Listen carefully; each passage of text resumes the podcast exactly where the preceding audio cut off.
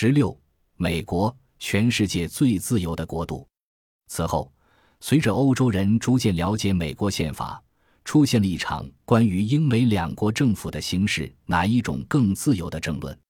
美国人常常夸耀自己的宪法是世界上最自由的，各式充满爱国色彩的布道词也传播了这一理念。美国的布道者将基督教、共和主义和自由主义的语言融为一体，以传达这一点。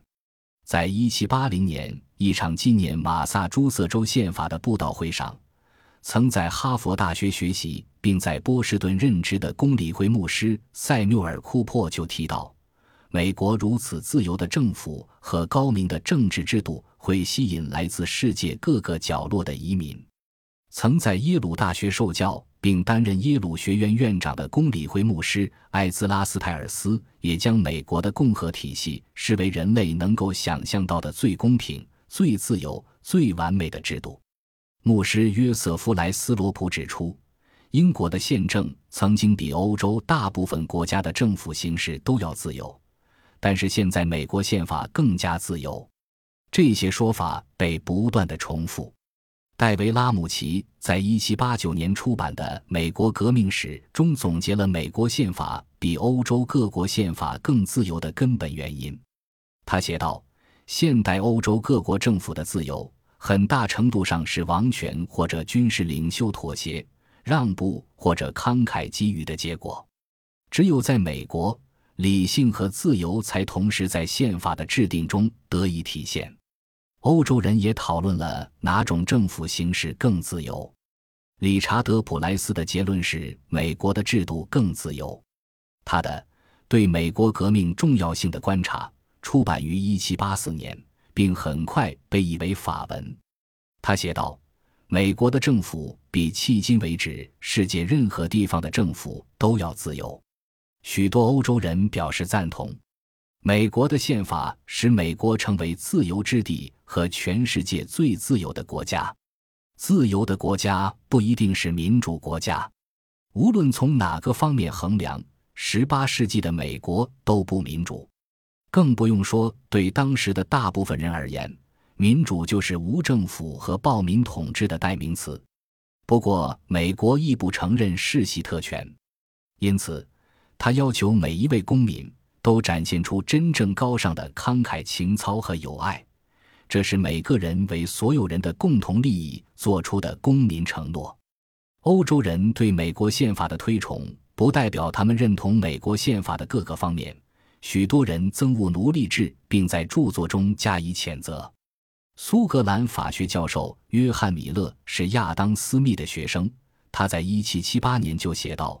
观察到那些每天高谈阔论政治自由，并将自己的征税权视为人类不可剥夺之权利的人，竟然使大部分同胞深陷于不仅财产被剥夺，而且几乎所有权利都被剥夺的境地，而且对此毫无顾虑，这实在是不寻常的奇观。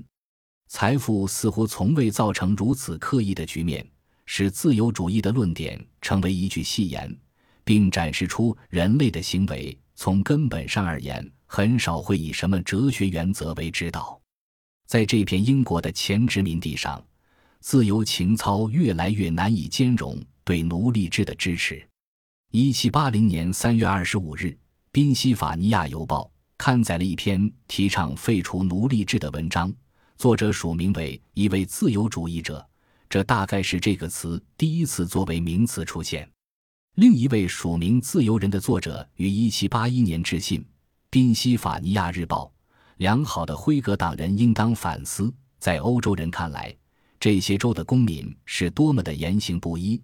他们熟知自己的权利，却仍旧对贫苦非议的遭遇视而不见。他很自然地宣告，所有人都是自由和平等的。然而，众所周知，当时的联邦宪法不仅没有废除奴隶制。”反而对其加以保护。此外，反废奴主义者还主张奴隶制与自由原则完全没有冲突。一位反废奴主义者写道：“这个国家的自由和立国原则并不排斥奴隶制。”今天被誉为保守主义创始人的英国政治家埃德蒙·伯克也不认为奴隶制有损美国南方的自由精神。相反，他提出，正是在美国南方，自由才更加高尚和自由。一些人认为，自由原则应当适用于女性。约翰·亚当斯出席费城大陆会议时，妻子阿比盖尔给他写过一封著名的信。我想你一定会参与制定新的法典。我希望你在新法典中会想到妇女，在对待他们时能够比你的祖辈更加慷慨友善。不要把无限的权利交予丈夫。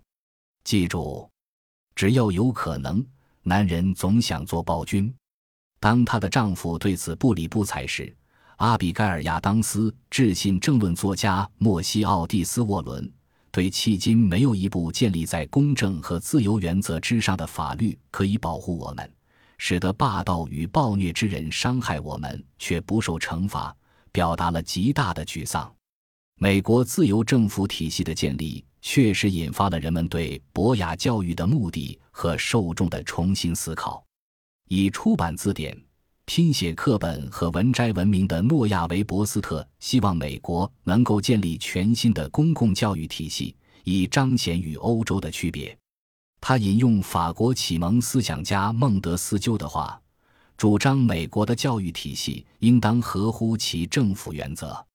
在专制统治下，人们不应接受教育，或者只能接受很少的教育；在君主统治下，教育要以公民的阶级来划分。但在共和国里，掌握在人民的手里，知识应当更广泛的传播，甚至要传播到贫困的人们那里。他解释说：“当我谈到知识的传播时，我指的可不仅仅是拼写课本和新约全书，知识也不仅限于科学。对韦伯斯特来说，极其重要的一点是，教育体系应当在美国青年的心灵中注入道德和自由的原则。”并以公正和自由的政府观启发他们。美国人的教育机会在独立战争后的几年中得到了巨大的扩展。一些人甚至坚信妇女的教育也应该得到扩展。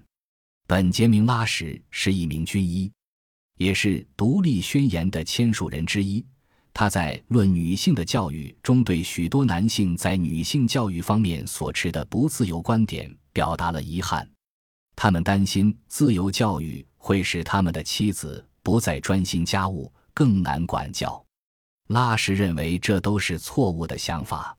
更好的教育会使美国的母亲们成为更好的妻子、伴侣和子女的教育者。